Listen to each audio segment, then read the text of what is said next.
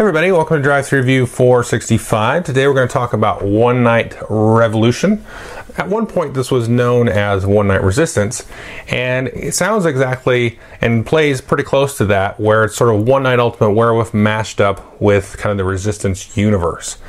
Uh, so you're going to be dealing out uh, roles, and you're also going to be dealing out like special abilities, and then players are going to have kind of like a night phase in Ultimate Werewolf, where everybody closes their eyes. Different roles will take their actions and swap cards around and all that kind of stuff, and then everybody will open their eyes, and then you'll have a little bit of a discussion period, make accusations, lie, and all that kind of stuff too.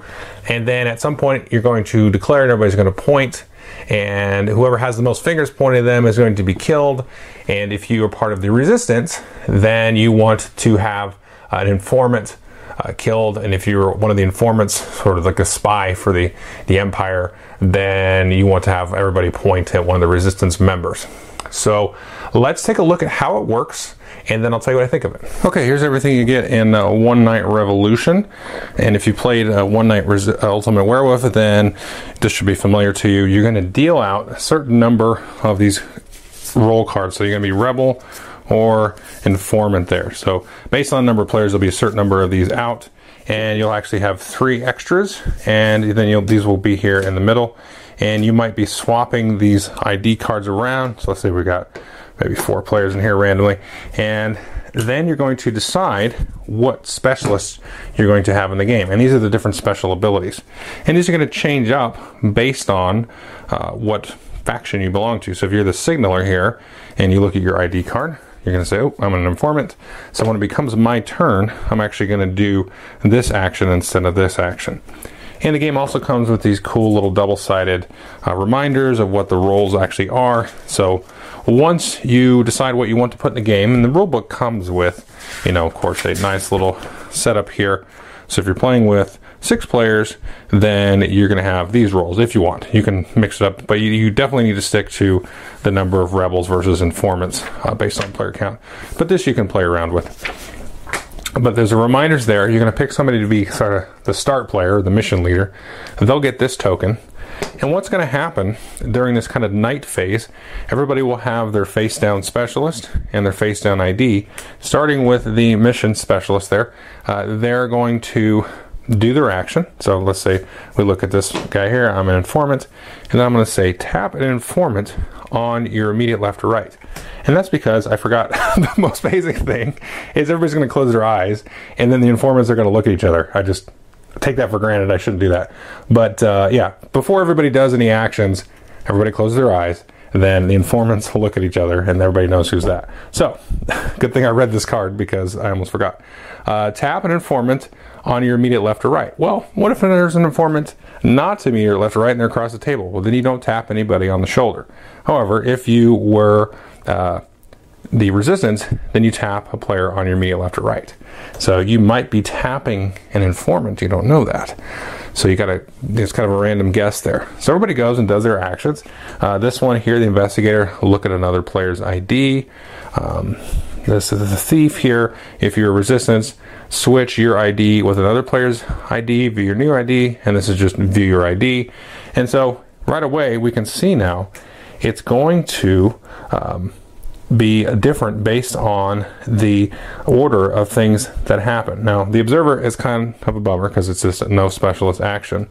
But let's say you are the reassigner and you go before the thief. Well, this is switch two other players' IDs or switch a rebel player's ID with an HQ informant ID there. So, um, if, if you actually open your eyes and there's no other informants, and you get to look at one of these. But um, if this happens before or after the thief, before or after the reassigner, it's going to be play out a little bit differently. And that's kind of like the little hook of the game compared to One Night Ultimate Werewolf, which its hook is just the billions of role combinations that you can have. This has a much smaller set of role combinations, but it's all player order determined. So after I take my action, I'll say task complete. The next player will do their action, whatever it is, and then we go around the table and everybody takes their actions and everybody reveals, and then we have a nice little discussion there. So the trick of this one is the order and the seating order of how these are randomly uh, dealt out there. And then at that point, we have a discussion. You can time it if you want, and then you can say three, two, one. Everybody points at each other. Whoever has the most fingers pointed at them will be dead. So if you kill an informant, then the uh, resistance wins, and then vice versa. If you kill a rebel, then the informants win, and the rebels lose. Okay, so that is One Night Revolution. What I think of it? Well, if you watched my videos at all, you'll maybe know that uh, One Night Ultimate Werewolf, I think, is my number three favorite game of all time out of my top 100. Really love that game.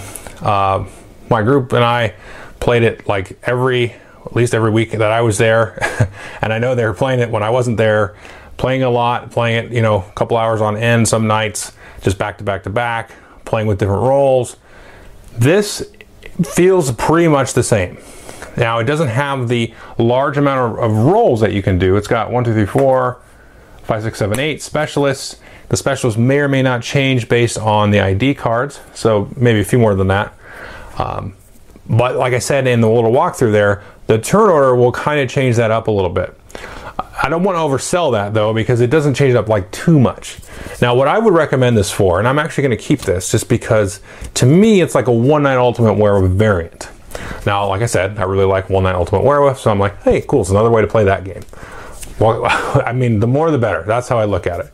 Uh, I still haven't got around to checking out One Night Ultimate Vampire, but I will do that later. Um, but uh, to me, they're all just kind of these different variants on that same kind of cool formula. A nice, like, little five minute kind of manipulation, deduction kind of thing happening, a little five, ten minute discussion, and then you vote, and then you have fun and call each other names and lie and all that fun stuff. That's, that's a lot of fun to me. I would recommend this to maybe not, somebody that has never played One Night Ultimate Werewolf. This is cool because you don't need the app. It's got enough variability in there for somebody, for example, that has never played the game. I would say for at least 20 to 30, 40 plays of the game, at least.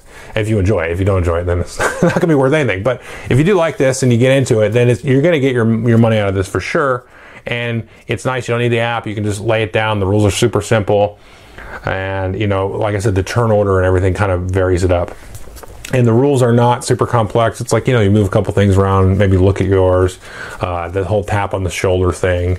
Um, but it's a little bit easier to get into and play and not as intimidating with like so many roles out of the gate. Um, but I would recommend one Night Ultimate Werewolf, especially with the Daybreak expansion. To me, that's like perfection. Um, like I said, I've messed around with the vampire stuff, but uh, that's much better if you're going to jump right in, you know you like the kind of game, I would get that. But if this is a nice like gateway game into that, where I mean, one night ultimate where it's not complex, but it can be intimidating. Just a lot of stuff. You know, what do I do on my turn and all that. This is just much easier. You break it out and go for it. So I would recommend this game. And like I'm a sort of a fanatic or something, I would guess. And I'm just going to keep it because this is like, hey, we played one of Ultimate Werewolf a whole bunch. Let's try this for a few weeks or something. So anyway, take a look at it. Thanks.